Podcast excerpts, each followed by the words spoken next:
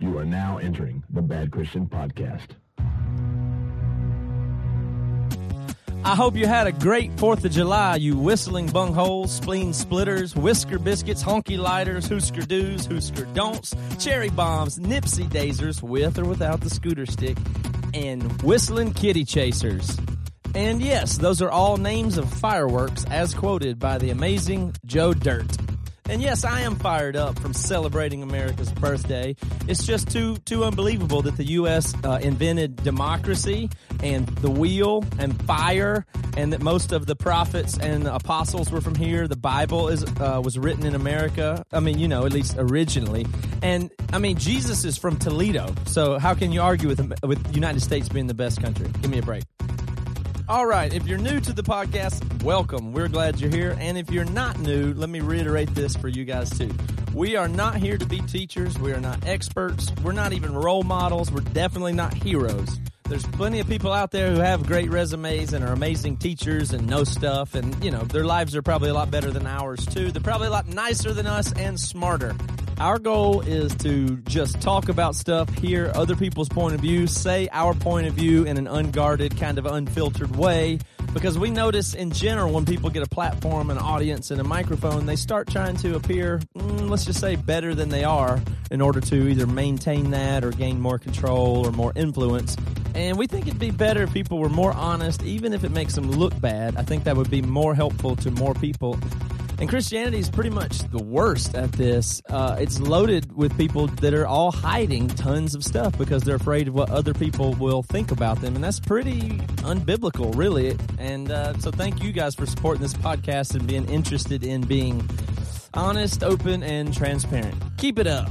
Also, keep it up with the uh, leaving us ratings on iTunes about how you feel about the podcast. We appreciate it. Also, thank you for spreading the word. We depend on that. Tell your friends to listen to this podcast. Tell them. Tell them. Let them know. Do it. Three, two, one. Hit it. Bad Christian. Joey's dying. Yeah. Joey's coughing. Joey. Are you okay? I just couldn't do it without coughing. All right, folks. Welcome, Welcome to the to show, the Bad everybody. Christian Podcast. Who was that with the countdown there? Rosa. Rosa who? Rosa who? Spencer. Rosa, Rosa Svendsen, Svendsen. That's and Joey's Svendsen. little girl. Joey's all, oldest offspring. She uh how old are, how old are you, Rosa? Seven and a half. Nope, you're Woo! you're basically eight. In in one month you'll be eight, so you're closer to eight than you are seven and a half. Well, well, she was just being really humble. Most kids would say uh, eight. Oh, um, you know, I only have one month left. Or you but she was say being humble. almost eight. Almost eight. All right. Um, All right. Well, thanks for the All right, countdown. Rosa. Squirt. Thank you for the countdown. Run along to bed now. Good night. Good night, Rosa. You run along to bed. Daddy's going to tell nasty stories now. Man, this is crazy. Every time I go to laugh, I'm gonna cough. Why What's is wrong that? with you? I have a cough. Okay. I don't know. Well, well, no. Here, here's what's funny is all of our kids. Well, at least three of them. I think I have what they had. Basically, they had a fever first, and then when the fever left after like 12 hours, they had a cold. Now, obviously, you guys got word about my fever. Basically, I started feeling bad over the course of a day and uh, I went to a meeting at a Mexican restaurant, and I was so hot, had the worst headache ever, was nauseous to my stomach, and I was like, man, I don't know what to do. And so then I went to another meeting with um, Where was it? IHOP? no, it was actually it was actually in his office, and uh, when I got up after meeting with him, I seriously envisioned him picking me off the floor because I was like, I think I'm gonna faint. And so I actually uh, drove home, which I probably shouldn't have done, and I just crashed the couch. And Priscilla checked my temperature, and it was 104. Now, see, in my defense, I texted Toby and I asked him if the coffee that he let me borrow Right. was caffeinated or decaffeinated because I drink Right. a caffeinated cup of coffee in the morning and at night, Uh-huh. and if I don't, then I get a headache. So what which is you, called, which is also called an addiction. right? So you guys were thinking that I thought I had a fever because of a lack of caffeine, where I thought that was where my headache was coming from. Well, can I clarify this a little Sure. bit? My, I mean, my wife had told me that you you had an extreme temperature, you were going through dizziness and all this stuff. No, no, I'm sorry, not my wife. You did. I actually got a text from you that said, "Man, I have extreme dizziness, 104 temperature." Um, and then you asked me, "Did I give you regular coffee or, Or decaf. decaf?" and all I could think was Joey is literally thinking. Uh, decaffeinated coffee has caused him to have a 104 temperature, dizziness, and he has to be rushed to the hospital. I thought that's what was causing my headache. Do you have that severe of an addiction to caffeine? I mean, you have like a serious, real addiction Yeah. to a drug Um, that just but, but happens here's to the be thing, legal though, or is, what? is think think about how moderate it is. There are some people that basically drink caffeine all through the day. I mean, like eight cups of coffee. I have two. But yeah, the full story is that it is an addiction because if I don't have one in the morning and one at night, I will get a headache. And uh, for me, caffeine does not keep me up at night. It actually has the complete opposite effect. It relaxes me, and I basically need it to go to sleep. So if I take uh, mission trips to third world, world countries before going, I find out what the setup is basically because I'll need coffee, and if they don't have it, I'm going to have to start weaning myself off of it. And I've tried doing that before because I do kind of feel convicted. Um, but then what happens is every time I'm trying to get myself off the addiction, I'll have like a super bad headache um, that's not attributed to caffeine because I'm weaning myself off a little by little, but I'll have a headache because of something else. And then the best thing for a headache is caffeine. well, so I mean, how do you feel So it's about just heroin? kind of a cycle that I gave into. because you know it's difficult to get off heroin because you get you know you get real sick. Yeah, I mean, uh, I don't think there's any way that I can justify needing caffeine, and at the uh, in the same way, I'm not going to lose my family over it like a heroin addict, and I'm not going to kill myself. The good thing is if you if you're worried about those mission trips to third world countries, I think that's where they grow all the coffee and heroin, so you'll be fine. in the future. I reckon you're right, man. Okay, so I'll tell you what's bugging me like crazy is the uh, response we got from putting up that Jay Bakker podcast last week. Yep. right into it, huh, Matt? You it's, you are actually really mad. I was fired up about that. Not, I mean, Yeah. I was really fired up because I couldn't believe uh, the comments and the messages and the stuff that people said about it. And I, you know, because a lot of times we'll put something or I'll write something on Facebook. Like I'll admit it, I try to write stuff on Facebook that gets a reaction out of people, and part of the reason is because. Uh, if more people write comments or like it or get whatever, it gets more traffic and more people will see it, more people will hear the podcast. So that's obviously part of the goal and so a lot of times we I, I we try to say stuff that you know will get attention to some degree. Now this one I didn't think was crazy at all. I thought it was totally normal. I just said we had this guy Jay Bakker on the podcast. He's a son of Jim and Tammy Faye Bakker, and he is a pastor. And he and then I said some of his beliefs that he doesn't believe in hell, that he is gay affirming, and that he doesn't say that Jesus is necessarily the only way. And uh, people went crazy. And I totally understand that people don't agree with Jay Bakker, but I don't understand why they would go so crazy and mean on the internet and say the stuff that they did. Uh, or, or mainly why they would assume that just because I type those things on a computer screen, that means that I endorse them or believe them, or am trying to poison people by having those ideas in the world. That's the crazy part. Somebody messaged me and said, "Hey, it's really, really bothering me that that's on my face. That's on my Facebook feed. Would you please delete it from Facebook?" yeah, Oh my I saw that. Yeah. They, I mean, they said, "Could you please remove those those words, facts about a person, from the internet because it was bothering them just to even see them." And I just thought You know was the- insane. The only it's word that, Facebook. the only word I can think of, honestly, that comes to mind is primitive. Like, that just yeah, it just seems like where are you from? Like that does not make sense well, at well, all. Well, I mean, well, here's what I can't understand is uh, so let me give you a little insight too. I mean, Matt, you posted on our Facebook, and I would say within the first 10 minutes, people had just started blasting away, meaning there's no way they listened to the hour and 44. Oh no, no, yeah, it was in, within the two podcast. minutes. Yeah, yeah. So I, I just couldn't believe it. They wouldn't even give somebody the opportunity. Like at least if they said listened, uh, you know. And and I got to an argument actually on Facebook too with a guy. He, and I was like, "Did you?" First of all, he's like, uh, "You guys, I can't believe you would allow somebody to say those things." Um, you know, just questioning like our Christianity. Like, how would like why would you listen to somebody? Yeah, I like, was like, how could you eh. possibly acknowledge or listen that somebody else has a different point of view? Like, No, I, and, and here's the thing I can't understand is do, do people, do Christians, and, and this is who we're talking to here, and people get really mad about that all we do is blast Christians, but this is exactly why we are feel called to do this. We're, we're called to blast Christians. yes, in a I, I way, really, yeah, I think so. yeah, I, I really do I because agree. because if you put up Matt put up a very simple Facebook post, and you know what it showed how how cruel, how graceless everybody's heart actually yeah, is. because what's crazy is Matt was talking about a person, Yeah. Yeah. not even a group of people, not even a belief. He was talking about a specific person, and people couldn't have any And, class. and then you know what? It, it actually showed how how much of a bully everybody is. It's really crazy because I texted Jay and I was like, "Hey, man, the wolves are out. They're going to be bashing you. You know, just be. I, I know you probably get this a lot anyway, but just I just wanted to tell you, you know, sorry if they really are kind of mean and cruel to you. We, you know, we'll try to watch it, but there's nothing we and, can really and by do. wolves, Toby doesn't mean false teachers. He means meanies.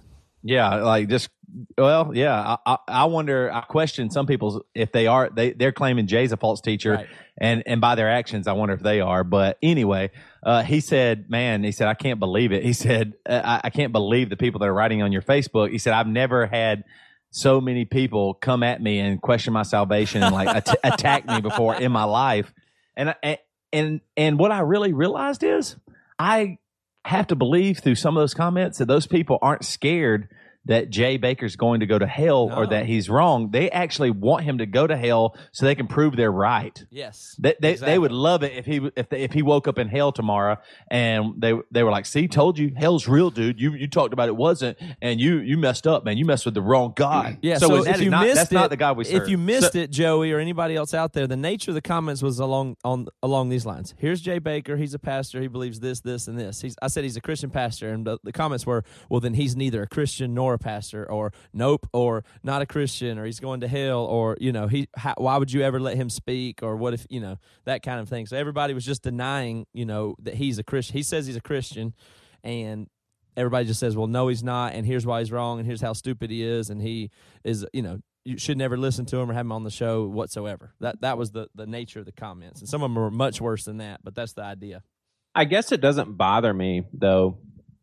Um, the comment in itself, like it. I mean, there's definitely been times where the three of us have been talking. Where like, ah, yeah, that guy's probably not even a Christian. Like, just Oh, well, I know, but t- j- What- what Toby joked about it on the podcast about we did Jay Bakker goes to hell jokes because we're joking about it, but also he may not be. I mean, I don't know who's a true true, true Christian, who is not. And you're right, Joey. There's tons of times when I meet somebody and I go, you know what? I don't even know if that preacher, that pastor, I don't even know if he knows Jesus. I I feel that way. I think that way. I do judge people that way. I admit that. However, to immediately post that online in that way with that thing, what is your motivation there? Like, what are you trying to get or prove, or what team are you trying to be on? Like, what is your goal? Like, what do you hope for that? Like, what would be the point of doing that? First of all, it makes every other non Christian on the Facebook page think, well, Christians are total assholes. Secondly, it means I'll you're just saying I'll never listen to somebody with a different point of view, and and I'll proclaim it loudly with you know at a minimum super extremely bad manners. Yeah, the problem is they just don't care and to show anybody any grace. They just want to blast somebody from their computer screen. This is what I wrote Jay too.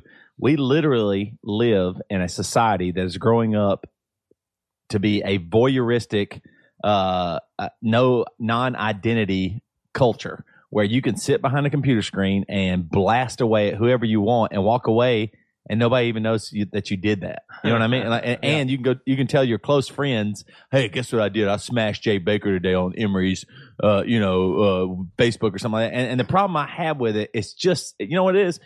Most people that are posting these things are cowards, and if you actually, if, if you sat in front of them, you know the shit that would be in their life and the real stuff they'd be going through. And the brokenness that they would actually have, and you can't even get to it because they're trying to hide it with Theology, yeah. yeah, like, like, and and and, there- and here's what I can't believe: they're quoting from books who Peter, who denied Christ three times, they're quoting from books where Paul killed them. Paul killed Christians, and God worked on them, listened to, did stuff, changed them, put them in community. I'm about to. Pre- I mean, I'm about to stand up and say hallelujah. I know. I'm, I'm just saying, why would you give up on somebody immediately? Yeah. If you really think, if you if you think Jay Bakker literally is a false prophet who you are scared is going to hell, that's how you try to help him. Right. That's well, what you well, do. It's the same thing with us. I mean, that's how people treat. There's some people that treat us the same way. And I'm like, man, if you really think that we don't know what we're talking about and we're heretics, Yeah, why aren't you trying to help? Like, why don't you send us an email just to us and say, "Hey, man, I love you guys, and I really." And you know what? I want to. I want to speak highly of the church, just like we're quote unquote bashing it. We have had that before. We've had people email us just to us and uh, posed a question and really expressed their love and backed it up with the rest of their email. And they really simply wanted to understand. we want to thank all one of them. But hey, here, here, here's why people do that. They don't trust God. They don't trust God with the gospel. They don't trust God with the truth. No. They don't trust God with how people respond to the gospel. I think they it's, it's one so of Americanized too. I mean, it's just America. Oh man, uh, you know, I'm gonna carry my gun. It's always black or white, and it's just really frustrating that they. I mean, I can't believe it'd be the exact same as if my two year old son Ike said, if I said, "Hey, what's two plus two? and he goes seven, and I went, "You dumb piece of shit! what is wrong with you? Don't you ever Well, say you- that You're a math you are." idiot. No, you're a math you're a idiot. math you will never do math, and you will never talk Yeah. about math in this house again. and people, and then people started giving me high fives. That's yeah, what everybody else. Laughed. what in the world was this world coming to? Well, and you're I- gonna and you're gonna spend forever in math hell. Now I have a couple of questions here. This is what it brings out to me is first of all, if you're a Christian, what do you get out of being a Christian and or having these Christian stances? Like that what what do you get out of of saying something like that or judging another person or posting something for people to say right on to? Because well think about that for a second. And Can then- I answer that for them? Yeah, you can. I I think they feel like that's their job. Okay. Like si- similarly to, uh, I mean, this is going to be a horrible, horrible comparison. Really going to make people mad, but same sort of motivation of the Crusades. They thought that's what they were supposed to be doing. Like completely misled. These people think that it is a worthy uh, way of investing their time by defending falsehood and heresy. Yeah. Well, that's a really abused uh, thing is when uh, preachers and people, Bible teachers will say, uh, well, the gospel is offensive. Therefore, if I offend people, then I must be following Jesus closely. Which is, is, you know, that's not, that's, the gospel's offensive because of its grace and its forgiveness, and the thief on the cross n- next to Jesus, who is horrible, goes to heaven. That's what's offensive about the gospel. It's not you offending people. Yeah, That's not li- what it's listen, about. Matt, you'll get a kick out of this. Uh, Why won't is- I? I'm I'm not. I'm I gonna hate. you know about it. oh, I okay. think you already know. Years ago, um, our church uh, uh, combined efforts with a bunch of other churches. We were going to do a bunch of outreach efforts in our little town, and uh, Priscilla, my wife, actually went to the meeting on my behalf. She was in charge of outreach. And so a bunch of churches are going to do a bunch of outreach, and one of the pastors suggested all of us wearing the same T-shirts, which I don't like that idea anyway because it just kind of seems like we're trying to stand out and everything. But I could I could live with that. But he wanted the T-shirts to actually say, "Doing it unto the least of these." And so like to the people you go up and be talking to, you'd be directly calling them you're Right. the least. right and so and so priscilla actually uh, expressed a little bit of hey I, i'm not sure if that's what we want on our t-shirts and you know what his response was i'm not going to water down god's word Oh my god. lord. To me, I think anytime what like when I ask the question, what do you get at Christianity? What I mean is, do you get power from it? Do you get control? Do you get uh, credibility because you're you're backed up by this magical book that l- allows you to have power over other people? Because to me, when I look at the Bible and what Jesus taught and what I experience when I'm experiencing Jesus, is me going, "Oh shit, I'm nothing. I'm weak, and I'm no no Bible teacher, but that to me resonates with James four fourteen that says, "Do you not know what tomorrow will bring. What is your life? For you're a mist that ap- appears for a little time and then vanishes." I mean, we're not. I mean, uh, the whole point of the Bible isn't that we're the most powerful people that beat people over the head because of we we're able to do that. That's just that's not the way I experience it at least. So it seems crazy to me when people seem to be uh, almost getting off on the power that they think they have because of the Word of God. It's crazy. Uh, yeah, I really think it just diminishes Christianity in general. And I, I like what you said. What what do you get out of it? And I really believe, honestly, there is a disease in Christianity that is hidden in the fact that we are proclaiming Christ and we're saying all these things, and basically all we're doing is trying to control our lives. We are not handing it over to Christ. We're not letting go. In fact, we're actually just like you said, Matt, or kind of were alluding to, I think, was just that we are trying to have some kind of control where we say, well, this is right and this is wrong, and this is how I have my bearings on my life, instead of, hey, everything, eh, here, here I am. I'm just a human. I need Jesus just like everybody else, and I'm just got to figure this out one at a time, one at a time. Yeah, all I ever hear out of that, all I feel when I see people react that way is I am for me and I am against other people. Don't you see That's how the sentiment. don't you see how that lines up so much to the Pharisees in Jesus' day? I mean, I do. Anyway, I mean, we've been on this a lot, but it's just it's just super irritating that that's our camp and category. And I know we're supposed to stand up for God's word, but goodness gracious, Hey Matt, um, Priscilla, we're we're at my house right now. She put a bag of Twizzlers on the table, and I And just Joey ate all of them.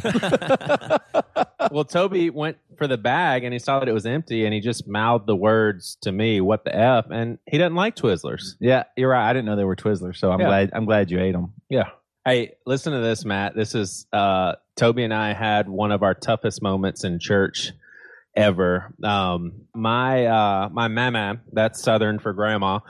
She uh, she goes to our church, and first of all, Toby and the worship team they're always confronted with the challenge of she sits pretty much in one of the front rows, Second row, and she is a huge worship worshiper and that but- involves she's a clapper. She has say that. zero rhythm. So she claps at a completely different beat than what Toby and the team. So they have to pretty much just make an intentional effort not to look at her, not to hear her beat and all that stuff. So I'm kind of giving our children's uh, volunteer team some props. And uh, it's like, hey, you know what?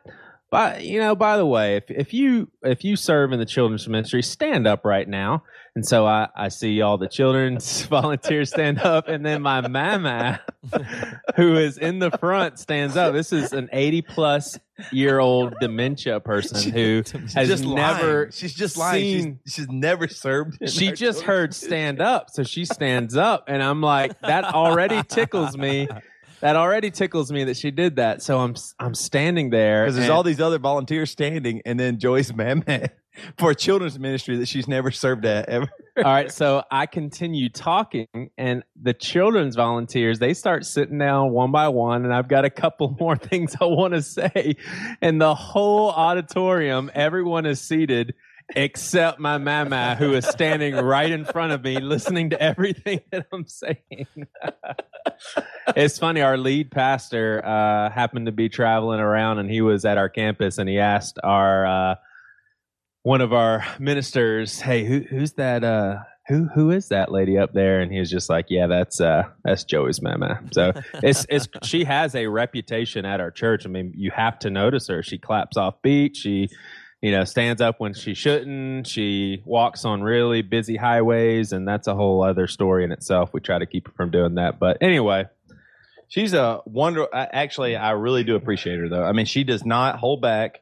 She worships, and I. I mean, a lot of people won't do that. So Hey Matt, I actually saw someone um, at a at a comedy um, deal, a stand up comment downtown Charleston, and someone knew me from Bad Christian, and they actually seriously said to me, "Hey, uh, I actually listened to y'all's podcast." And uh, I really do think Matt has a uh, a case of moderate autism and he's being completely serious. So there's yeah, there's some listeners that There's definitely some precedent for that. Affirm imagine. your autism. Do you, do you think that you have autism? no. Well, no. Like- I mean, is there a part of you that I, well, I don't think of. I think of. Uh, I don't think people. I, I predict this. I, I predict this about the future of autism in general that it will become broader and broader until it's no longer even a thing. And like you know, people talk about the spectrum, this or that or whatever. They'll eventually have it where everybody's somewhere on the spectrum or has some traits, and it's just a matter of whatever. Because I think they've already eliminated uh, a lot of the language of it, and it's going to be less of a diagnosed thing and more of just like I don't know. I think it's going to get much much broader because when you say autism, that that brings a lot of different things to mind for different people. But I I mean, there's there's definitely some characteristics of it that that kind of you know sound familiar to me at least. But you know, because it, it, I mean, mostly people say Asperger's, but that they would say stuff like they would say everybody from uh, tons of musicians and scientists and engineers are, are you know on, on the spectrum somewhere. So if anybody wanted to say that about me, it it probably makes some sense. Well, Jess, Jess and I started. Jess and I started watching this new show, and I, uh, I think that you want to be. I think your desire would be to be the main character, and it's a show called Sherlock Holmes. Have you seen that, Uh, Matt? the British one, you got to watch it. the British one. Yeah, yeah, the British one. My wife yeah, watched- yeah, with Benedict Cumber Cumberpatch or something. I think that's who you want to be. I know it sounds weird, but if anybody's out there, I think you want to be this spazzy, super brilliant guy that doesn't really care about people's feelings, but you get the job done. I think that's Yeah, what you that want sounds- to do. That's pretty cool. Just super smart, kind of catches everything, and you know, kind of witty, and people are drawn to you because of just Oh, you're just real, to me. but also you're a complete like jerk. yeah. Oh man. Well, for the record, I, I've taken have taken a couple of online tests that put me, uh, you know, somewhere near the borderline. well, if I, uh, Bridget and I finally got our vacation planned. Oh really? Where are you going, bro? Yep. Where are you going to go? Well, the uh, the good news is about it that uh, it has to do with X3 Watch Nice. and Triple X Church. So Bridget and I are going to. Uh, Well, Chica- Bridget, you and and your daughter Georgia, right? Yeah, and, and Georgia's coming with us. We're going to Chicago to go to the booth with Triple X Church. They're going to a porn convention, and uh, they do their thing where they hand out Bibles to porn stars, like the way they got. I guess that's the way they met our, Brittany from our uh, episode a few episodes ago.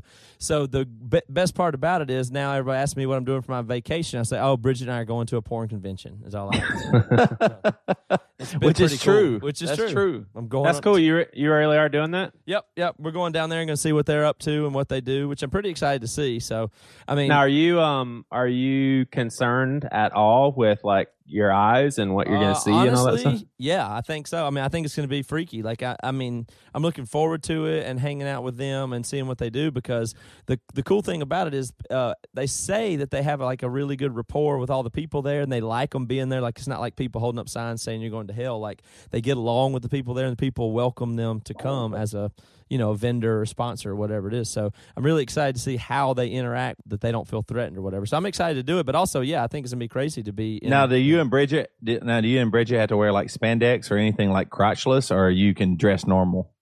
I don't know what you wear to a porn convention. Honestly, that's a good, really good question. I hadn't even thought about it. Anyway, I want to thank everybody out there. It sounds to me like everybody who's listened to our podcast has gotten it from the from the nature of the way people talk on Twitter and people that message us and stuff. So thank you everybody for getting X3 Watch. X3 Watch is the official sponsor of the Bad Christian podcast and they're good friends of ours. Have y'all noticed from using it that uh that it just takes away a whole nother uh, level of temptation where you can't even think about thinking about looking at porn because you know that we would get notifications. Have y'all noticed that? Yeah, I would say the coolest thing about it is um, I really do believe that it is really hard to call somebody and say, "Hey, I'm struggling with lust or I'm struggling with sexual uh, feelings. Uh, I want to go on a website or uh, you know whatever it might be you're you're going through." And so I think this is really cool because it it really does feel like uh, you guys are right there. Like I, I know for a fact if I am tempted to look at something, you guys are going to know about it, and Yeah. that really that really does keep me like, hey, I, I, it almost without. So basically, it means non-verbally. I know you. I don't have to go to you guys and go, hey, listen, I'm weak right now. I just want to tell you. I don't even have to do that. I I know you guys know. So the fact that if you have X3 Watch and your reports are coming up clean and nothing dirty is go- is being uh, you're not been busted, well, that's great news. That's because it's working. It's not, you know what I mean? Yeah. That, that's that's Yeah, great it's like a it's like a conversation that keeps going and like I think Toby nailed it when he said it doesn't even have to be verbal. Like it's it's an ongoing processing and conversation, even if we're not necessarily talking about it. But um, even off the air, this is not just for show. Um, Toby and I have talked about uh, certain things that have popped up on the internet, which expose certain weaknesses of us that you know, so easy to justify. Oh, yeah, yeah. I mean, I just I, I looked real quick because I wanted to see if it was an article that I was interested in. When in all actuality, you were looking at the picture that went along with it. So it just And- keeps the dialogue going. And yeah, I, I, I want to even go a little further, especially even for our bad Christian listeners. Like Matt, uh, I know you said you deleted uh, Twitter off your phone, and uh, I honestly hadn't done that for a while. And then I kind of caught myself checking out some ladies on Twitter, and I was like, man, this is just honestly, I get I get so frustrated because I hate the weakness that I have, and especially because I love my wife and my family so much that I don't want to be that guy. I don't want to be that husband. I don't want to be that father. And so the thing that I love about X3 Watch is that it just really does feel like, man, there's a friend right there, and accountability. Uh, it's not that's outside of me that is just there when I'm searching around the internet. It goes, hey, yeah, you probably shouldn't do this. Yeah. Yeah, so It it's is- not it's- all, it's not all about just managing, and there's a lot. There's usually issues behind why you look at porn and stuff like that. But as far as just simple management tool, it's a great one. You can go to x3watch.com forward slash bad Christian. If you're the only only listener out there that hasn't gotten it yet, go to x3watch.com forward slash bad Christian. You can get it for 50% off. So the funny thing about it is, people say, you hear this all the time, and we get emails about it. People say, I can't stop looking at porn. I'm addicted and I just cannot stop. But and a, a pastor told me this once. Well, would you would you look at it if you were on your computer at Thanksgiving dinner with your family all around? And they say no. And he says so you can stop clearly. And having X3 Watch does exactly that. Just what you guys are saying. It's like having your friends and people that uh, you trust in the room with you at all times because they they see wh- where you're going. Yep. I- I Get like X3 Watch. All right. So uh, we're going to have Stephen Christian joining us in just a minute. He's out on Warped Tour right now. Stephen Christian is the lead singer of Anberlin. so handsome. So we'll be right back with him. All right. Podcasting, the way of the future. Just like the Dippin' Dots ice cream. Mmm, I love Dippin' Dots, but not as much as I like podcasting. and airless tires. and airless tires. Those are all things of the future. Podcast is a new, it's the upcoming format, and we know that a lot of you guys out there are starting and want to start your own podcast. Uh, Joey, what's a big barrier to starting a podcast? Well, the biggest barrier, I think, is just how in the world do I get my stuff out there for people to hear? I think another barrier for Joey is his butt. Joey is right, though. The getting your podcast out there is having it hosted. And uh, we use signalleaf.com as a host. It's a, it's a new company, it's an up and coming company, and they're awesome. They provide us with great analytics, great hosting. It's super fast, it's super reliable. And if you're hearing this podcast, it's streaming to you through signalleaf.com. They do the technical side. Yep, thank you, Matt. But I'm going to have to agree with Toby. I think it is my butt. yeah. Signal Leaf has great customer service as well, man. They will answer any question that you have and uh, really clear things up for you. So that's why we love working with them. You don't want to be left in the cold. So Signal Leaf podcast hosting is hosting without the headache. Visit signalleaf.com forward slash bad Christian. And we're back. Great. So we got Stephen Christian with us today. Give it up for Stephen Christian, audience. Yes. They Wow. are they are livid today for Stephen. They are excited to They hear what he has to say. Stephen, normally we have to introduce our guest and tell, well, there's this person and they wrote this book and they did that and you might know them from this, but everybody, especially especially all of our audience knows who the famous Stephen Christian, lead singer of Amber is, a man who needs no introduction. Well, thank you very much. I, I'd like to believe that to be true, but you know, whatever. Stephen, I'm trying to remember the first time we met, and I guess it would have to be the very first uh, Tooth and Nail tour we were That's on. That's not true. We met Is this that. not- No. was we it- met No, we did. Stephen, do you remember when it was? I do. during Blueprints, the recording of Blueprints in uh, in Seattle, wasn't it? That's where I thought I met you, Matt. Mm, uh, that wasn't what I was thinking, but it might be. I remember meeting you at uh, CMJ in New York City at that small place the first time we played at CMJ. Oh yeah, I thought we Oh, met yeah. before that. I thought. That was right after Blueprints Oh, came, we hung- was ca- had come out, right? Oh, okay, that makes sense because we hung out a lot during Never Take Friendship when Yes. we recorded up there. Yeah. Got it, got it, got it, got it. Yeah, you're probably right, man. CMJ, that's awesome. So that would have been 2004 or three, three, 2003. That's a, yeah. If it was right after Blueprints, then it was 2003. That's crazy, man. And we're still friends. Look at that. After, Still after all these friends. years, yeah, best friends. Bestest, besties have matching tattoos. That's awesome. So, uh, man, I, we we kind of we saw uh, Joey in uh, Austin, and that's the first news I'd heard about. I didn't know you guys are, are calling it quits. Oh, praise him! I'm so excited. Uh, yeah, I mean, November is going to be our last uh, our last show. It kind of, we're going to do.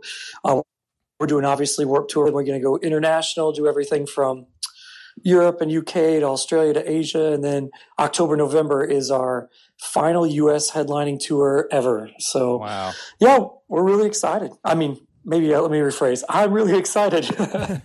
so, So, uh, uh, do other guys not want the band to, to take a break? Well, you know, I mean, it's just kind of one of those things that, you know, there's some diehard musicians in the band, and then there's others that are really excited and have passions elsewhere.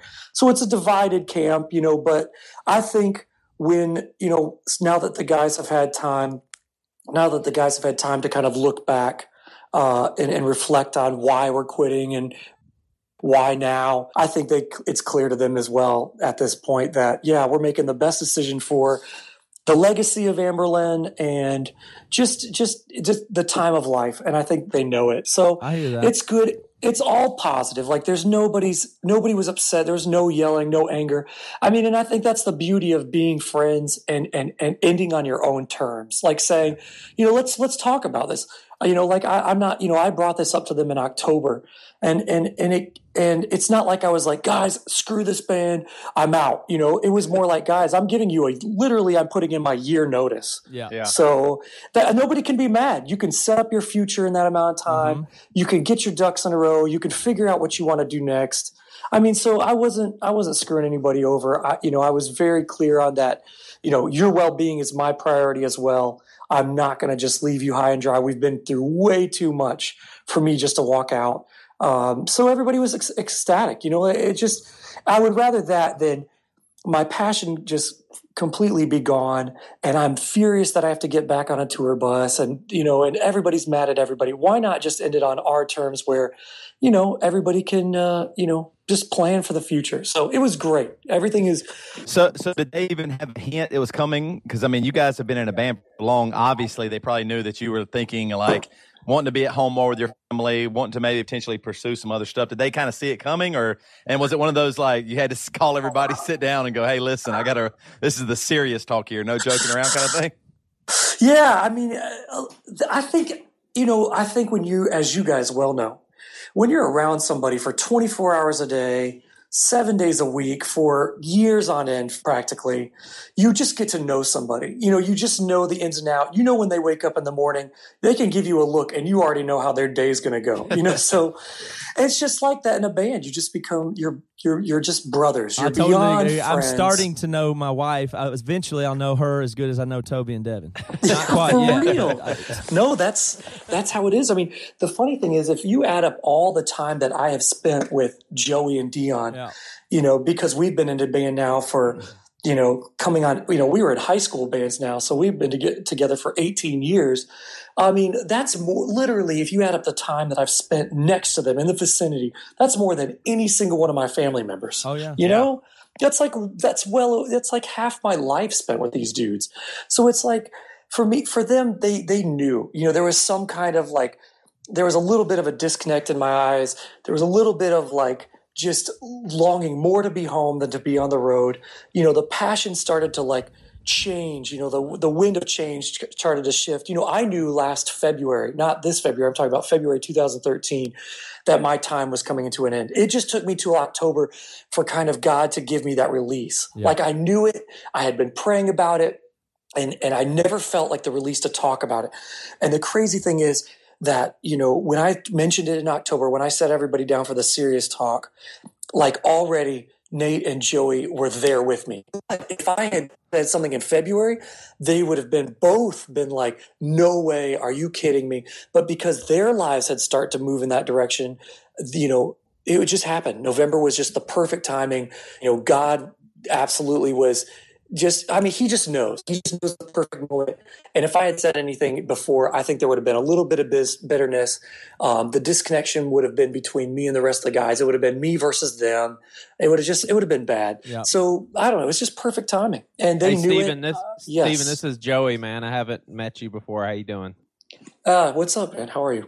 Good. hey, that, that- the reason why that's awkward is because they talked before we got Joey trying to set it up.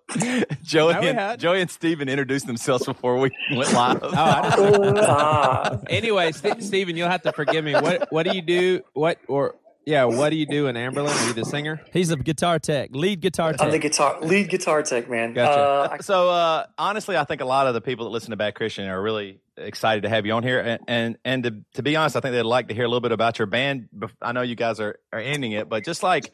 Just give us a little bit about how you guys kind of got where you are. Like, what's your writing process like? What what was that like to to get to to be a band as big as you you guys have been? stubborn determination uh, is is I think you know the best formula for any band member to to take on to to try to make it in this industry. I just that's it. I mean, uh, as the as the rap philosopher once said. Uh, every day we hustling, and I think that is literally what what it takes to to to to make it. Um, you know, without that, without that stubbornness, you know, because if if you're in it for the money, man, I've got some news for you. Uh, you know, if you're in it for some other kind of selfish reasons, that'll fade. You know, if you don't, Yeah. if you're not passionate about the music, if you're not passionate about what you do, if you don't believe in yourself and believe in your band, you know, you might as well just call it quits because all that superfluous stuff that you you think is there is just a mirage, and quickly fades as soon as your buzz does or your notoriety or whatever else you think that you're aspiring to. So, man, it's a little bit of a luck of the draw Mhm. because I mean, if it was all straight about talent, then Jeff Buckley would be the most famous musician to have ever lived, you know, or something like him, you know, like. But it's just not like that, you know. It's it's a little bit of luck. It's a little bit of, you know, again, stubbornness, determination, you know, whatever you want to call it. It's just all the above. It just happens to have to come together. I mean, you got to look at each other like being like even in Emery, like you know, looking across the room. How did how did Josh meet J- Toby and Matt, and all, how did all this just come together? Like, how, who knows? That's just crazy. That is just crazy. Like to think that like five random dudes or you know just come together and form a band, and they all happen to just fit like puzzle pieces. It's just nuts. So anyway, Now that again, Josh is a weird little- puzzle piece, though, isn't he?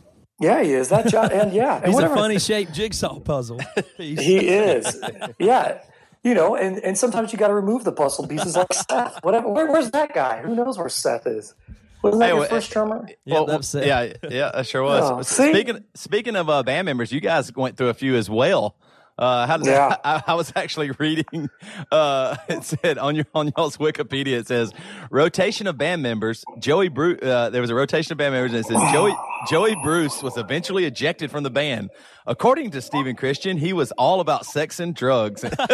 Oh man, I didn't say that. I said sex, drugs, and rock and roll. You know? are you, are, so you guys went from uh, Joey Bruce, and then you went to Strayer. No, and then after Yeah. Jimmy no, Jersey. Jimmy, Jimmy. Oh, Jimmy Jersey. Jimmy I forgot about Jersey. him. Oh yeah, Jimmy Jersey, man. Jimmy Oh, we Jersey, were- and and then Strayer, and then eventually Christian. Strayer, then Strayer, Christian. Yeah, we found our we found the sweet spot with Christian. But the, the hilarious thing is, we were just talking about these guys because Christian never really didn't really hear about everybody else. You know, we didn't we don't talk. We try not to talk trash on these guys. Well, f- apparently I did. Wikipedia found it. So Everything Um, on Wikipedia is true.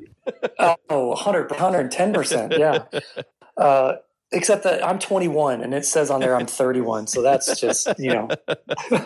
um, but but seriously, yeah, you know, it's just funny. It, just because you know it does. It's going to take a few people, you know, and and some people have, like I said, some people's just motions are different, and we felt that that wasn't where we wanted to go. We didn't want to be known as this band or that band, like you know. And, and a direct quote from Joey Bruce is, "I think you know, I think Motley Crue would do this," and I was like, "Oh my god, get out of here! Are you serious?"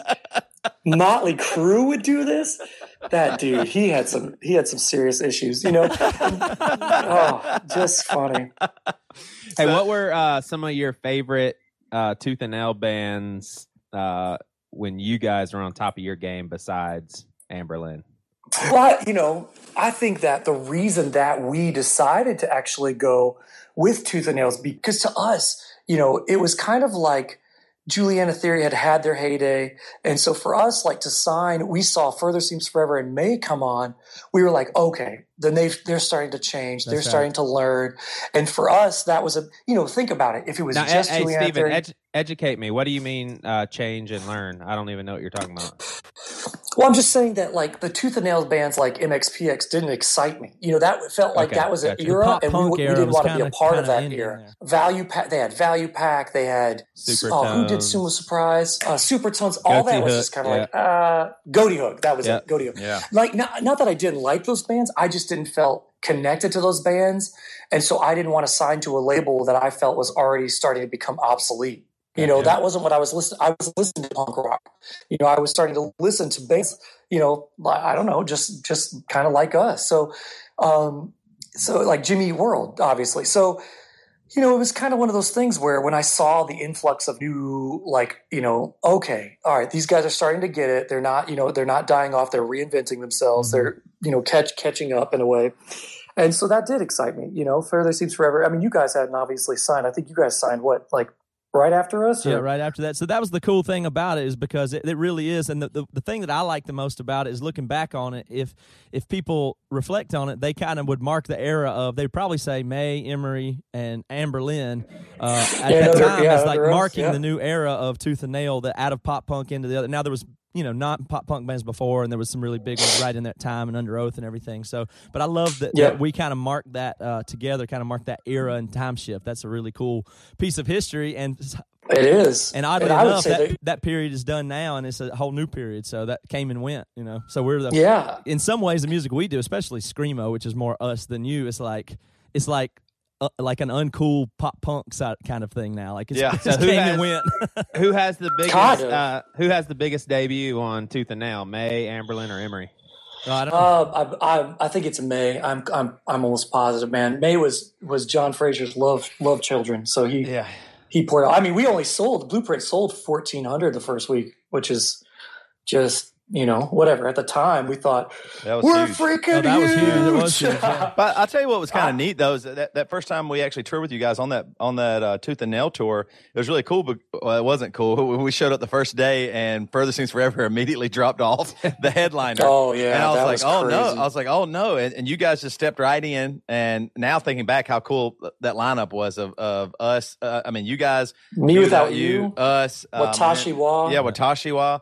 And so, and honestly, that was still what an amazing tour. I mean, it was Oh my god, it was shows. amazing. It was unbelievable. Yep. I mean, I thought it was really cool, like because you guys kind of had that just thrust upon you. You guys were probably thinking, okay, awesome, we get to right before uh, Further Seems Forever. This is just going to be great, and all this, and then you immediately became the headliner, and it still was just amazing. So I thought that was that was really like my first experience with you guys, and I thought it was just really cool how you guys handled that too. Um, but I mean, because and- and y'all were from very there- Oh, much man, a new band in, in a headlining situation, which that was the neatest thing for us because like we were we were only apart by you know like a few months from our, your your first record and our first record, but it was just enough for y'all to do that, and uh, it was crazy because now you're headlining a big tour, and it literally is our first tour around the country on on, on a real tour, so. And that was just a, with a, just a Yeah. show out. But it was crazy for us because literally from being signed and then doing our very first tour was like you you guys had been doing some stuff and had a record out for a while and ramped up to that but for us we just literally drove across the country from Seattle to Fort Lauderdale walked on stage that first night at our first good show ever and it was it was already good I mean that was it was just like right out of the gate for us so that was Wow. that was pretty crazy to be the That's opener awesome. So, Stephen, do you uh uh what's your exposure to Bad Christian? Like, is this your first kind of uh Joey always asks that question, and I think he nine out of ten times he asks it, the people go, "Uh, yeah, I think I, I am kind of I kind of know what you're talking about. I've, I've heard of Bad Christian. That's about it." So No, no, no. I, I have. Uh, I saw you guys uh, on a few different like websites, like message boards, stuff like that. We're talking about Bad Christian. Um, also, I saw that you guys have like a kind of a record label, and I s- is it called King's Kids or Kingdom Kids? Oh, oh, King Something- King's Kaleidoscope. King's Kaleidoscope. Yep, sure. Uh, yes, I was. I saw. I, for some reason, I met someone, and they did the whole demo thing. You know, like, hey, check Oh, this yeah. band out. And I actually listened to it, and I and I, I really liked it. So uh, I saw. And then I, I searched the band and saw that they were out with Bad Christian. So no, I mean, uh, yeah, I, I keep up. Wait, with you're it. saying people you people give you demos and you actually listen to them? Okay? What kind of freak I are be- you? What, what the yeah, I know, I know, I know. I, Hey, I, I- very I've rarely, but I, you know, I feel so bad. Uh, you know, I, I used to have a record label called Roadside Records. Yeah. Um, Tell them what Roadside yeah. Records is. uh, Roadside Records is when you get. To, I can't. See, that's so You gotta cool. tell them. You gotta tell them. We Uh, were members. Roadside- we were co-founders. You were cool. Yeah, that's right. Oh man. Ro- So, yeah, Roadside Records is where somebody gives you their demo after the show and they go, "Hey man, let's do it," and then. You, you pop it into the CD player, and after the about van, one yeah. second, one, after one second, you eject it and throw it out the window to the And roadside. they got signed to Roadside Records at that point. Yep, We've signed thousands of artists and never sold one copy. Yeah. It usually sounds like this. It usually sounds like this. I love you, I love you. And then you're just like, oh, okay. Dun dun. yeah, yeah, yeah. Hey, now didn't uh, didn't someone from They get they get side. Toby Right and then and Matt? Uh, didn't someone from Anberlin come on y'all's bus when I was with you guys your last? Yeah, that was week? Joey. Yeah, that, that was Joey. Joey and Austin. Yeah, he's the guitar player. Okay, gotcha, gotcha. So, uh, yeah, how was it? Uh, like now, you were you were saying because you and and Deon and Joey have been in. You guys were in. Uh, am I saying right? Sogo twenty four seven, right? That was your first band in high school. Yeah, that was our first band in high school. It was uh, Servants After God's Own Heart, 24 Yeah. hours a day, seven days a week. We are better than you and holier. So that was the full You know title. what's funny though is I was actually listening to some of the songs that, and they were really pretty good. songs. I mean, you guys were pumped. No, they were. I actually were thought. horrible. No, I thought it was. Okay. Oh man. I thought it was okay. I- honestly, I, I have to say, I thought it was. I, I thought it was better than I thought it would be. Stephen. Oh man, they would they would get signed to roadside in the heartbeat. yeah, probably. But so, how was it after you guys added like? So then, when Nate, like him being so young, when he joined your band, wasn't he like sixteen or something? Uh, no, 16 on the tw- he was 16 12. on the Tooth and Nail tour. 12. He yeah, we, we met him when he was we met him when he was 12. He started playing with us at 13. He was a full-time member at 14. Wow. Well, dude, you just got to understand that this kid was an anomaly. Like like I, you know, we were playing a show and uh uh our, our Deon, our bass player was like you got to check out this 12 year old drummer. And I was like, dude, I'm not to, I don't, I, no thanks.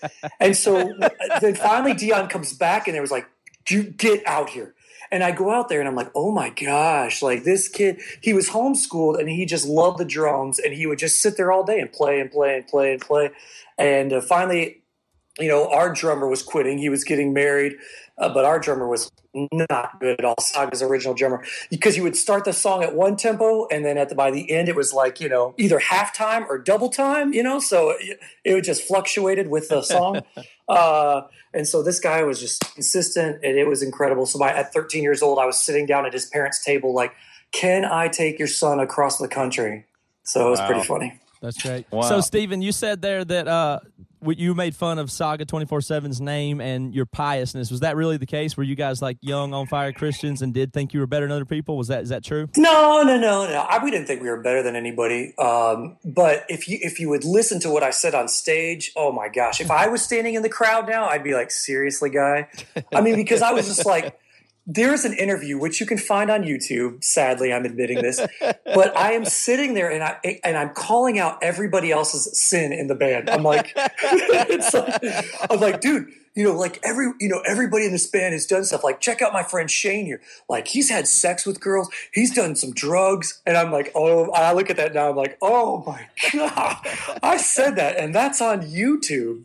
Oh man, I can't. Some things you just can't take back. But I mean, like at the time, I was saying it very sincere. Like, like you know, you you know, you can still find. What I was trying to say is, it doesn't matter what you do. But I shouldn't have called out people. You know, sitting next to me.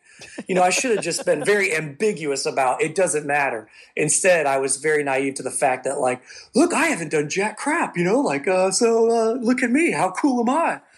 But I, I, I didn't think I was better. It just may have, it probably came, Came across, across that, way. If you, yeah, if you came to a show and you had done anything in your life, you'd probably be like, oh my gosh, I'm so well, so screwed. going back to what we were talking about even earlier on this interview about spending so much time together in a band, like how's your view changed on what it means to be a Christian in a band and over this amount of time? Oh man, night and day. I mean, the fact of the matter is, like you, like you know, I was a child once, and I thought like a child, you know. And now that I'm a man, I've I've kind of tried to attempted to put away childish things and and move forward. Uh, but I mean, I, I think that's anybody. I, I can't say that specifically. Just the difference is that I've had everything on a silver platter placed before me. You know, whether people know I'm a Christian or not, just it's so insignificant, especially with the bands that we've toured with, from you know, Linkin Park to Smashing Pumpkins to you know Fallout Boy to My Chem. Like it just everything accessible because you know people have built up in their heads. Well, this is what they expect. This is what they want. This is what they get. You know, and uh, it's just crazy. You so know, pe- think, people would say so. What you're saying is basically it got tough, and you wanted to be bigger, so you sold out so that you could tour with My Chem and Fallout Boy. Is that what? Absolutely, I sold my soul. I, I, I, I, I, I started to deny Jesus. Yeah. No, That's what not people think, I mean, uh, help people understand what's the difference. How do you go from being that guy in that YouTube interview to that? Because people do see it that way. They they say that to us too. That well, you've sold out just for fame. Oh, that's fine. I mean, because you know, number one, I I clearly have an audience of one, and I could give a rat's ass about what anybody thinks about me because I have to stand before no one else. Mhm. You know, I don't have to stand in front of my parents. I don't have to stand in front of fans. It doesn't matter to me because you just got to get over that. I mean, I've had letters written to me. I've had email. Just I had I, I almost got into a fist fight with a guy at a Christian festival for Tell us that screaming. story. Let's pause Oh, on that one. I like that. Yeah, yeah, yeah, yeah. We were we were in California, and this, and a lot of my a, a, a lot of my crew. Well, I'd say, you know, I, I don't want to judge who and who is not a Christian, but some of the guys in the band, some of the guys in the crew may or may not be Christians. I don't know where they are with God. I mean, I, you know, because that's a, a personal thing. I Well, can you can know, go farther than that. Some of your crew and maybe some of your band would say they're not Christians, right? Yes, absolutely, absolutely. So the thing about it is, you know, we play this festival, and I, you know, I believe that you know we are all about a part of the body of Christ, and I just happen to be with Anberlin. Uh, I, uh, I'm a devout I follower of Jesus Christ, uh, but I don't say anything from stage about Jesus because through soul searching and through what I felt was right at the moment and the time, I felt like even though Saga would spend 20 minutes on stage talking about Christ every, you know, 15 minutes on stage talking about Jesus every show, I just did not feel it was right for this band. It wasn't my calling. And I told the Holy Spirit, I was like, any moment that you want me to talk about Jesus, you do it.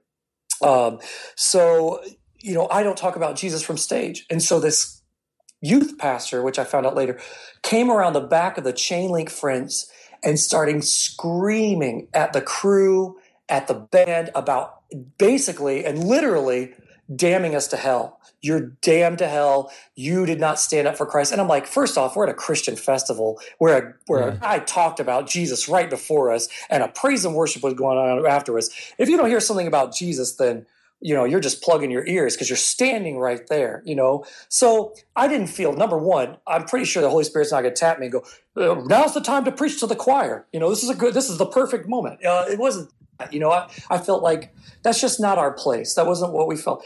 And so this this chain link fence was like 12 foot tall and the guy kept screaming and i told him i was i was telling him to shut up like get away from me. And he still didn't. He was like he was like a you know like we were like the same age. And i just you know i think that he i don't know if he was trying to show off for his youth group or whatever. And i just kept screaming. I was like this is i just told him i was like this is not the way. There is no grace in what you're trying to say. This is not the way you know and stuff like that. And he kept screaming it so people in the audience could hear you know what i'm saying? The, the people on the side. And at that point that was it was on. And i started to climb the chain link fence and i was going to jump off that thing like wwe style. It took my tour manager who, who was not a christian at the time to grab my ankles and pull me and i was like dude let me at him. I'm going to tear that, his you head had that off And then- post show coming off stage juice, didn't you? oh oh i did dude. And That's a have that- powerful thing when you come off stage and you get an if you get an argument within five minutes of getting off Oh, stage, man. it's always insane. because you're ex- you're exhausted, the adrenaline's is, Yeah. dr- is dropping. You know, your energy is level is low. Yeah, if you And criticize was- another band member for uh, something Oh, they played or what route you're going to drive to the next show or whatever, it always becomes ultra No. intense if it's right after a show. right absolutely man and this guy just set me off and so i I- you know i just i have the utmost tolerance for people who are not christian but when it comes to somebody who's a christian and they start just pulling some you know whatever uh it's just it's just not right like uh and so I don't even know how we got on this tangent, but I'm no, just we're saying. just talking about Well, Christian. well, the punchline of that story is it ended up being Joey Bruce. No, yeah.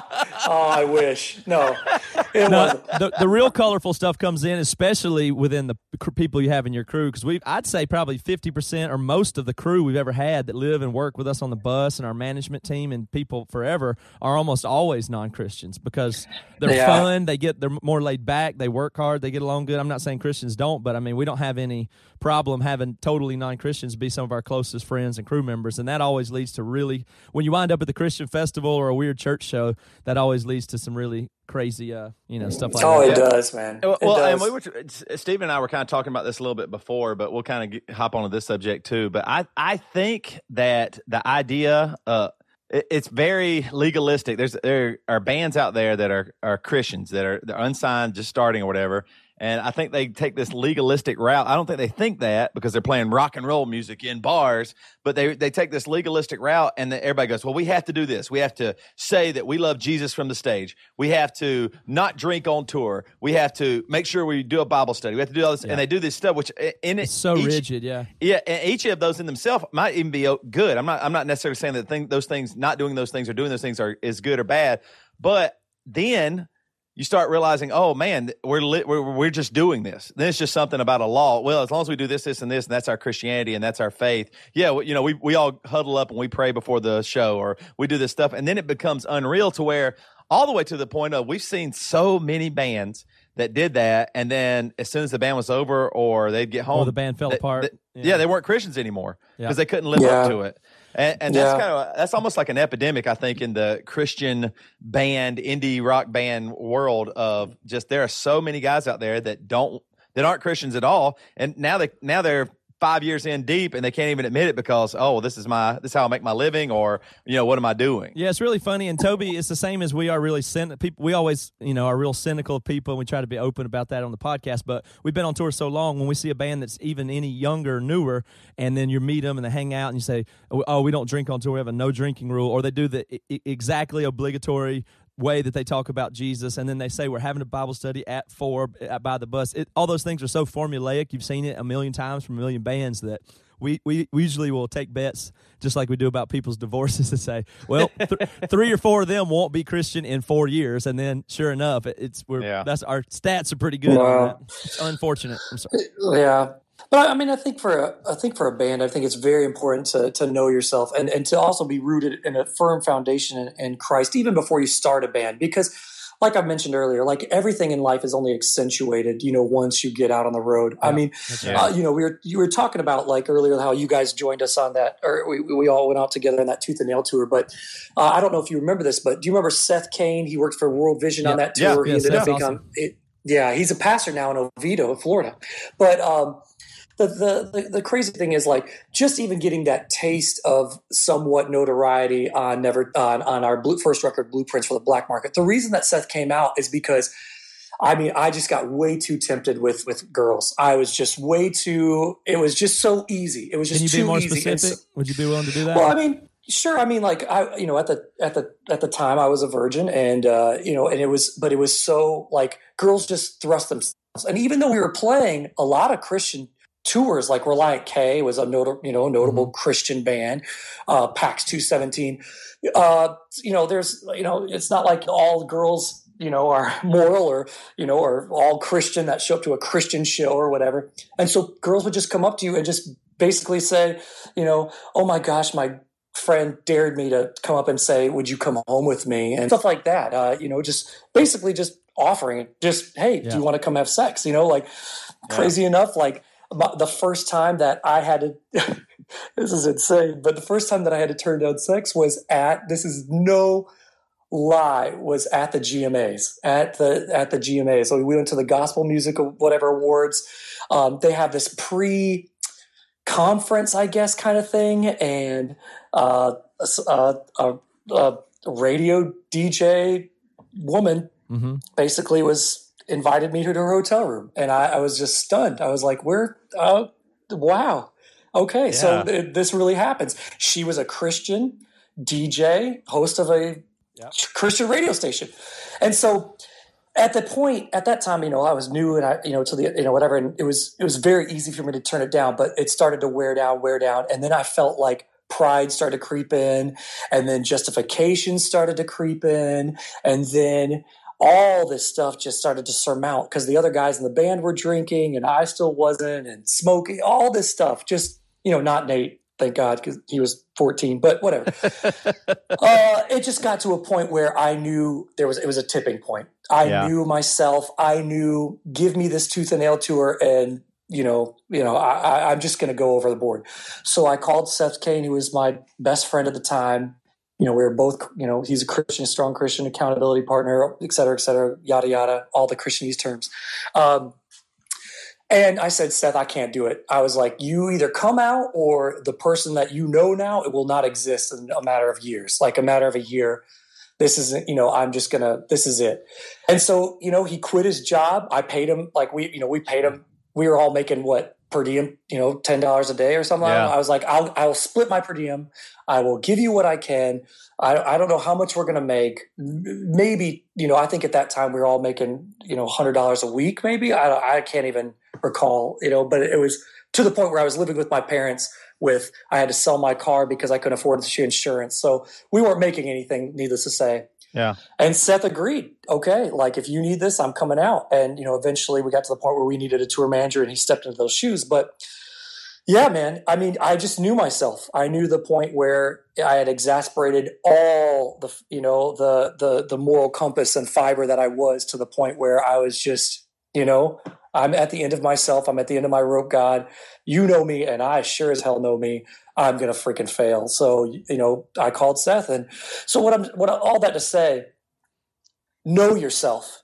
Be Yeah. honest with the people around you. As soon as you start to isolate and justify, dude, it's over. Yep. Just either Yeah. you call it a day in the band, you either quit the band, or just realize that it's about to be, you know, you're about to struggle and fail. you know, a band's the same as anything else. It's similar to probably ministry and youth ministry and everything else. It's, it's if you have any, I mean, not if the con the the uh, weaknesses and character flaws you have once you become more prominent and powerful and successful will simply amplify and you it'll it'll just be worse. So doing more church and that's the problem is a lot of bands and I, I notice it in bands because bands somehow l- largely like to say it's their ministry, but I don't know. But if you're doing ministry or a band that you call ministry, what you wind up doing is trying to like do the good stuff enough to outweigh the bad, and that's never that's not gonna it's just not gonna work. So Stephen, No. did you did you uh did you fall in that area at any point, like with an actual girl? Man, this is awesome because I've never told anybody this, but uh, I mean, like outside of you know close companions. But yeah, I did. Um, it was it was later on in my career and stuff like that, and I did, and I failed, and um, it was miserable. I, I felt I've never I had never felt farther for God. It, it took me literally getting married three years into being married to finally you know feel that because I felt like I had failed my wife. I felt like I had failed my God. And it took me my wife just reiterating forgiveness and What, forgiveness and this is forgiveness. before you were married or when you were married?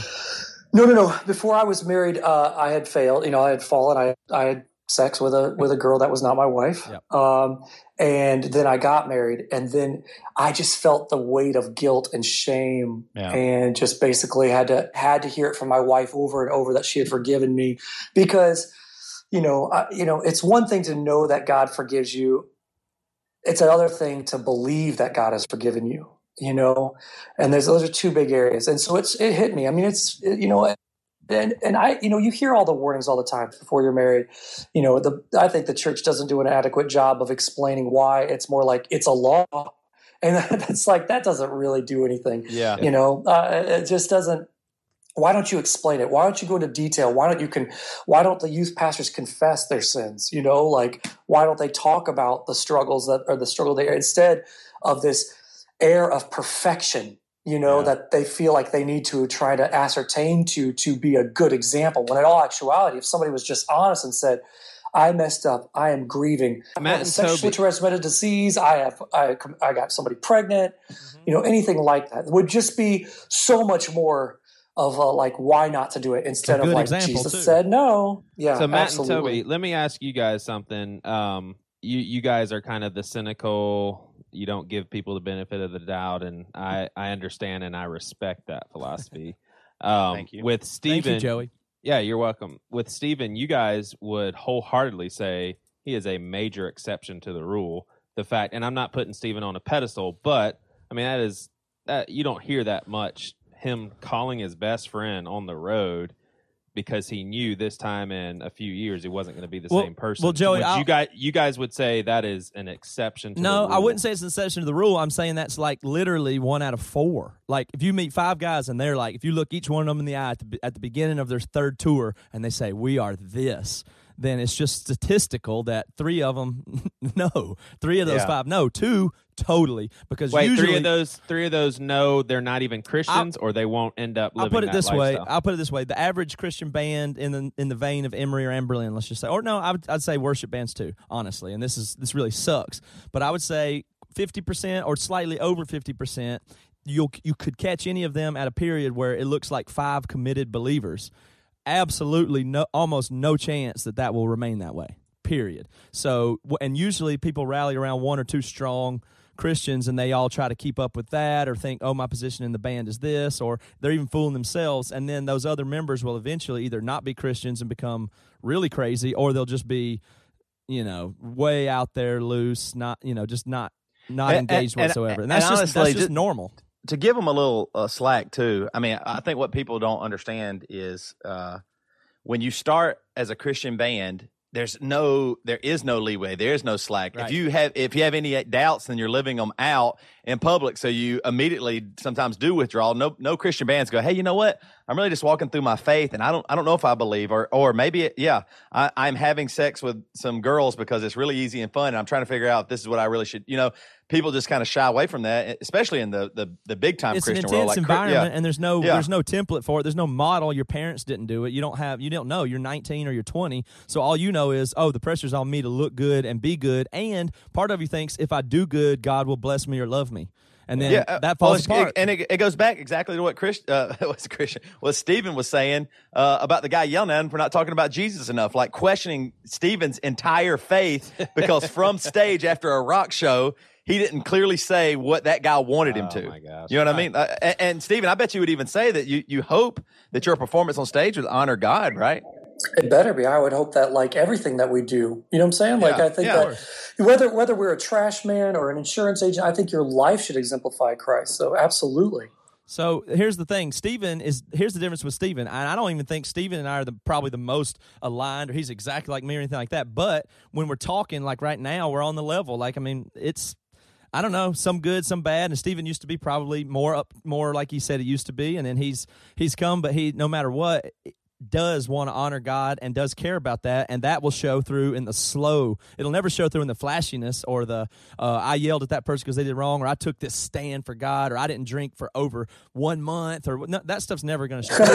It just Right. never is. So, Right. Toby and Matt, you guys were those guys. Yeah, everybody sure. was. Mhm. Everybody starts mean- that Yeah. way when you Yeah, get in that yeah, I think- position. I think what, uh, that's the one of the biggest pitfalls I think of Christianity is it starts with oh well now everything changes and you can't be any of that stuff because it's just a bad road and that bad bad bad. Stay away from it. And then you go Yeah. wow uh, man that that's kind of fun. I mean can can I have a beer? Or what what if I smoke cigarettes? Or what if I you know wh- when I got saved I thought man no more smoking. And then I was like I sure man I got stressed and I was like I really want a cigarette. So I hid it so instead of instead of telling people, yeah, I'm not done with smoking, God's working on me. That I hid it from people because I even my own girlfriend at the time because I I didn't want anybody to know that my that I thought that actually questioned uh, my faith might not be real if I smoked, and and that's what I think is really cool about what uh, what Stephen's saying is I don't know why I keep calling you Christian, but uh, I I think. The thing that you say that I, I really resonates with me, and, and our pastor at our church said this recently, is uh, you know yourself and you can lie.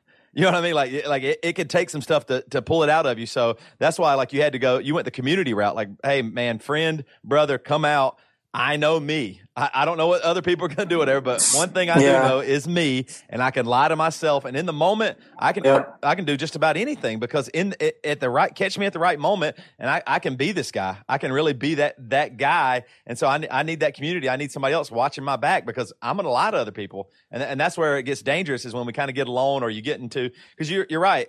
I think you really would have. Look, I, I I always say that God 100% sent me my wife at the right time, or our, I wouldn't be here like this. I, I, there's no way. Like, in fact, right after Jess and I said, yes, we're officially dating, I got hit on unbelievably hard at a show. And it was definitely, it, it would have been the easiest uh, night of sex ever. Uh, with a very attractive girl, and you know I'm just a, a young dummy, and of course I would have done that. And, and and God gave me that community with with another person where I was like, okay, I can't do that. At, at the very least, I see God in this and in this relationship. So I think being honest is way more important uh, than saying, "Oh yeah, we believe in Jesus." That that, that almost Yeah, doesn't mean anything sometimes. absolutely. Hey, let, let No. me let, let me tell all three of you guys something that happened uh, yesterday that I just I, what like uh, Toby talked in our very first podcast. Toby talked about how man, if you're going to abuse alcohol, then do it in front of Christians. If you're a Christian, you're going to abuse alcohol, then why hide it? You know, Christians are the exact ones you need to be. Because I think uh, Matt asked them if they should have beer gardens at Cornerstone. Anyway, there is a person that Toby and I baptized yesterday, and this person I I know them and I know that they have been uh, totally born again, accepted Christ, and this is a recent, very genuine conversion. And uh, this person left the church yesterday. They had a really disgruntled look on their face, and I approached them and I was just like, "Hey, are are you okay?" And their immediate answer was, "I'm really hungover right now, and I'm really sorry."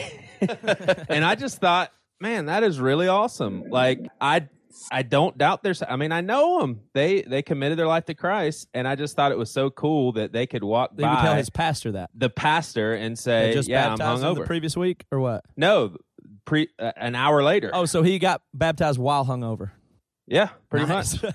oh man, that's No, you know what? But that's that's a credit to you, Joey. That that I think a, a leadership quality that I think is lacking, especially in young men and in uh, ministry and band leadership. A lot of times is uh, that's a mature quality that you have that would make him comfortable enough to do that. I think that's really the point because people do want to confess stuff. It does feel good. Everybody knows it. They're they literally are they afraid they can't. So you have to put some of the blame on the leadership around them being everything from parents to you know just every all the way through the chain you have to and that comes from humility of a, a leader like you who probably is open about your f ups and stuff like that too that he knows that he can tell you that and that's that's Yeah. what we need to do and I did. I mean, I did grab him by the hand and I took him before the church. Uh, the next service, and I I made him confess what he confessed. Yeah, you to me to rebuked him. church. Yeah, I rebuked him. hey, so so Stephen, uh, we want to thank you for being on here. What what is uh, next for you? Like, what what is your plans after the after Anberlin officially kind of takes a uh, calls it quit? Oh man! So honestly, uh, you know, I I still want to stay in music. I still want to be around it. Uh, I just signed uh, to do some songwriting in Nashville. So I'm really excited about that. But uh, honestly, this is uh, the first time I'm telling anybody. But it looks like next year I will be uh, putting out a praise and worship record, which I'm really excited about. Kind of on my heart for a few years now that I've I've really wanted to do. I mean, whether I tour on it or not, I I sincerely doubt I will. But um, but it's just kind of like one of those uh, the overflow of the mouth, you know, so you know the heart Yeah. speak, whatever. So it's just kind of one of those things that's it's just been constantly in the back of my head, like. So it just sounds fun to me. It sounds like a you know something I've really been uh, you know kind of thinking about for a while. So yeah, that's about it. Um, just just you know being home. That's really Yeah. what I want to do. I want you know like I mentioned earlier in the podcast, I, we've been doing this for 18 years now. So it's just kind of like time to to go camping. I know that sounds crazy, but I'm just so excited to camp That's awesome. to, to, to go to you know birthdays anniversaries just nor, a little bit of stability and a little bit of nor- normalcy something that i've missed kind of have missed out on for years vacations what is that i don't even know what that I is know. it's hard to vacation when you've been to all the crazy places and had like work to It do. It's really hard to go Yeah. there and just sit and pay Yep. to go there. Yeah, I know. for sure that is so true All right, well, great, man. We sure do appreciate you being on It the was good meeting podcast, you, man. and All uh, right, we'll be so- looking forward to that. So let's get Go the oh, let's Hey. get all the Anberlin plugs in here. Anberlin is doing a world tour. They're on Warped Tour right away, so go see them on Warped Tour. They have a new album coming out on Tooth and Nail, and the album comes out when, Stephen? Uh, july 22nd 2014 July twenty second. That And it's called comes out. Lowborn. It's called that's Lowborn. correct yep i got that from uh, psalm 66 actually uh, just about uh, talking about kind of just uh, well psalms it's just a grieving you know, Yeah. a grieving uh, a psalm. But uh, yeah, it's just going to be uh, it's going to be good. I'm really excited about it. I'm really excited about the record. Well, it's good being friends with you for this long, and thank you for talking so openly as you did, especially about talking Yeah. about how you had sex before marriage. That will end your praise and worship career before it begins. Sorry about that. I'm, I'm this will be a good that's for episode of the podcast. um, hey, listen, uh, anytime, guys. I would love to do this again. Everybody, give it up, Stephen Christian. Give it And up. Berlin. baby. Give it up. Some of the most Give it up. wonderful, wonderful individuals on the earth. All yeah. right. I thought that was a great interview. I really enjoyed talking to Stephen again. I hadn't talked to him in a while, and uh, we've toured with Anberlin several times, and it, it was really fun catching up. Matt, why would you why would you say that? Were you just being super nice, or do you really think they're some of the best humans? Um, no, I don't really think that like in a literal sense. I was Like, just being nice. I mean, would you put I, put I didn't in mean it top 10 facetiously. with John the Baptist? Okay, No, I didn't. I wasn't being facetious. I was. Uh, I wasn't making a joke at their expense, but nor was I being, you know, sincere. I was just thought that would be a nice thing to say after the interview. But I do like. Okay. I don't even think you guys are the greatest, so it's all right. Oh, would you guys care if I did a little bit of news? Let's do it, man. I'd be Let's just very jump right interested in, in, baby. those. You know why? Because I haven't. I haven't. But honestly, the uh, I've stopped listening to all the major news outlets, and I get all of my news from this this segment right here. So let's hit it. No, you're not. You're just Yep, that's true. you're being nice. Nope. Good evening. My name is Toby Morrell, and this is News with Toby, your one stop shop for all the news that means something to you. Hey, Toby, I feel like I need to make an apology. Y- Joey, what you, can do this Um, later. Just you with do this the later. Angry Birds thing last week, I just feel like I was. Could we do this later? s- No, it's got to. No, you you know, uh, don't let the sun go down on your anger. And I'm going to go to bed after we do this recording. So I, I really am sorry. Um, I don't mean to take up the spotlight every single time. I people like hearing me. Uh, people find Oh, they uh, do, huh? my interruptions I don't. be very popular, but I need I What do you mean by popular? What does they, that mean? they like it. They li- they think it's funny, but I apologize for making it about me and for not giving you your time to shine because you don't get too many of those moments. So I'm sorry. And um, Well, here's what I understand. I mean, you get the fat jokes. That's your time to shine. Yeah, that's when Yeah, you get to. Shine. That's shine. all about you. okay, all, all I'm doing, all I'm saying is I apologize. So if you really, if me. you really mean it, Joey, then uh, then why don't you atone for it by making a fat joke about yourself, and then we'll move on.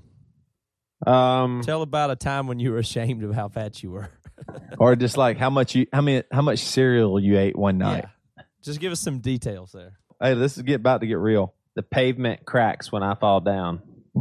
I've got more chins than a Chinatown. Oh god, we can't even use that. Cannot use that. Well, that's Weird Al Yankovic. Moving on lyrics. to the news. All right. Have you guys heard about ho- old Hobby Lobby? Hey, so do you accept Matt, do my you apology?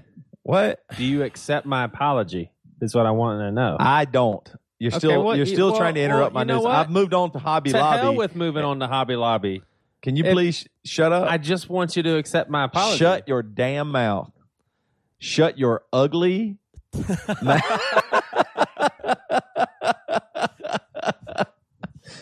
Moving on. I want you to accept my. I will apology. never accept it. Sorry, Joey. No matter what you say or what you do, I don't care. I, I don't care if you save my wife from falling off a waterfall. I'll never forgive Well, you. you know what? Enjoy eternity with Jay Bakker. that's cruel. That's cruel. That's messed up. right, Toby. What's the n- news with Hobby Lobby? I have Well, not heard anything about it in any way. You've not heard anything about No, Hobby I Lobby. told Do you. I only get my news from you, so hit me with it. So you got Matt. You don't have Hobby Lobby up in uh, Seattle. It's not a don't think huge. so. It's not. My wife anyway, so they've loves been in the news lately because they took it all the way to the Supreme Court. You know, Obamacare. Well, they Heard of it? they had a uh, uh, they had a problem with it because they did not like that they would have to pay for uh, potentially have to pay for abortions or uh, prophylactics. I believe and I, I could be totally wrong about the prophylactics part, but anyway, uh, so. I thought this news article was kind of cool or interesting, and uh, guess where it comes from? Old Huffington Post. But uh, it says Christians call out Hobby Lobby for the hypocrisy. And I thought this was really cool. It says uh, it, it talks for a while, and it says products bearing the "Made in China" labels are found all over the shelves at Hobby Lobby, which is evidence that some of its wares come from the Chinese factories that have a reputation for labor rights uh, violations and rock bottom wages. Um, and employees at these facilities often end up working grueling hours in prison like conditions and never earn enough uh, to escape poverty. And so a lot of Christians are standing up against po- uh, Hobby Lobby saying you cannot call your business Christian when arguing before the Supreme Court and then set aside Christian values when you're placing a bulk order for cheap wind chimes, wrote Christian author, columnist Jonathan Merritt. And uh, I just really kind of was reading this article and I really did think about that. It's really funny how we'll stand up so strong for abortions. Which, is, uh, uh, I, if you keep on reading this article, uh, China, uh, China has actually had since 40 years ago they they set up a plan for uh, planned pregnancy uh, to where you know most parents can only have one kid, and since that time, the last 40 years, they've had 330 million abortions in China. Can you believe that? 330 million in 40 years.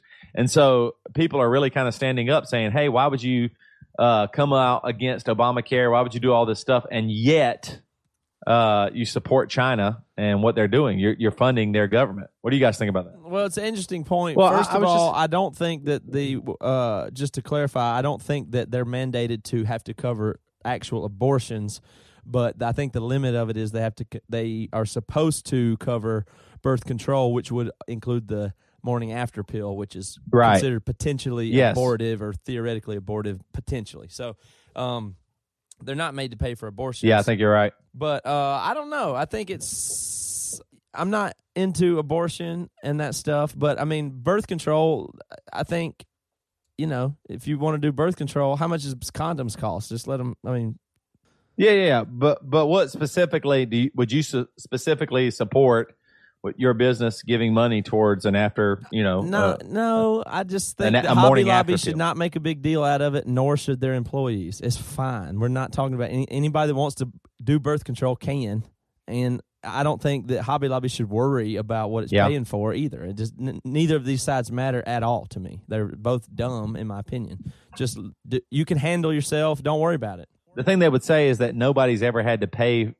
No, no business has ever had to pay for uh, you know uh, things that would keep you know you from having a baby. So the the big issue here is why would Hobby Lobby start having to pay for that? Even if it is condoms, Hobby Lobby has to pay for condoms. No, I just I just don't think it matters. I think the employees just don't worry about it, and then Hobby Lobby don't worry about it. This is not something to even think about or fight about, in my opinion.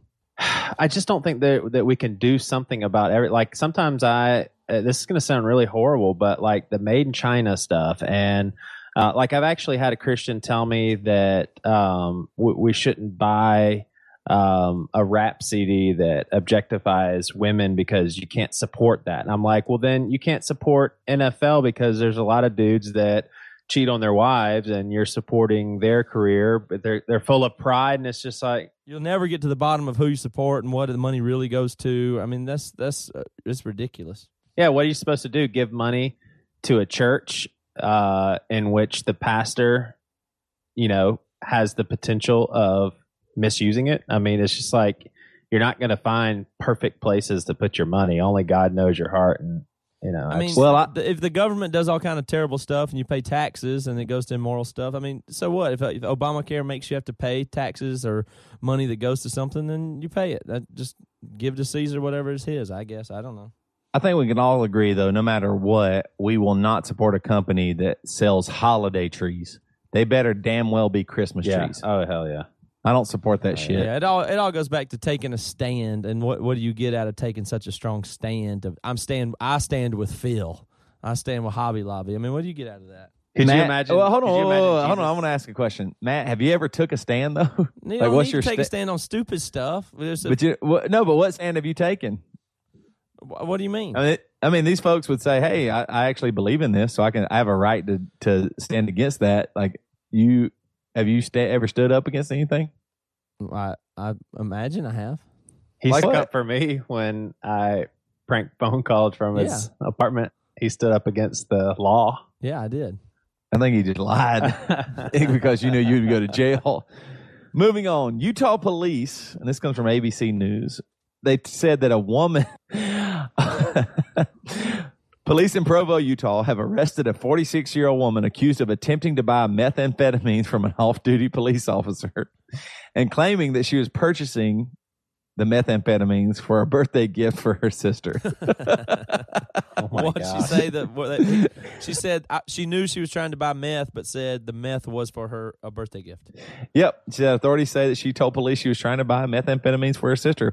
A police report shows that Heather Rodriguez was arrested Monday evening after she approached an off duty officer and displayed a glass pipe. Did you just say Rodriguez? Rodriguez. Toby, You said Rod Rodriguez. No, I said Rodriguez. You're a horrible broadcaster.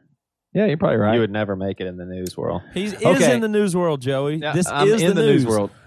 Tons of people get their news only from this source. This is the only, yeah. A lot of people they they they email me, they send me letters and say, if it wasn't for your news, Toby Morrell, I don't They think wouldn't I know would know. what's Any, going I would know anything about the world. Uh, and well, my it's last, a good thing this is only audio and not. Why would that be? Because you just people wouldn't be able to take you serious. Look at you. Hey, do you accept my apology? No. All right, my last ahead. bit of news comes from Huffington Post, which I love apparently. and I thought this was interesting. Uh, there, uh, this is what has happened since weed has been legalized in Colorado. What do you guys think of has happened since since they legalized weed in Colorado? Everybody chilled out. That's what you think, Matt, uh, Joey. What do you think? Uh, crime I'm- went down. Yeah, I would say crime went down, uh, especially because the cops were able to focus on more serious matters. And um, you is it taxed? Is the marijuana taxed? Oh yeah. yeah. So I would say that the economy is probably flourishing a little bit more. In the first four months, marijuana sales amounted to more than 202 million, and about a third of them were recreational. Taxes from the recreational sales were still almost 11 million dollars. And despite some critics' fear of pot-driven crime explosion, Denver police say burglaries and robberies. Yeah, I know.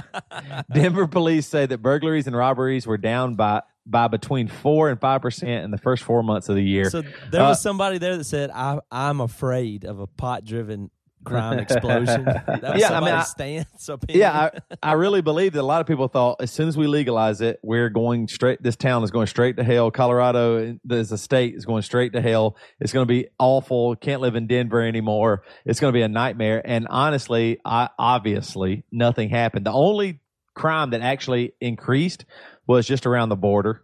You know, uh, around the border where people were, were coming over, buying the marijuana, and trying to take it back, or getting caught in Wyoming or uh, you, you know Utah or Yeah. whatever. State So basically, nothing bad has happened. That now they still, you know, they're trying to be open minded, like maybe it could be worse later. But so far, after the first six months, nothing bad has happened, and, and I think that's what we all thought.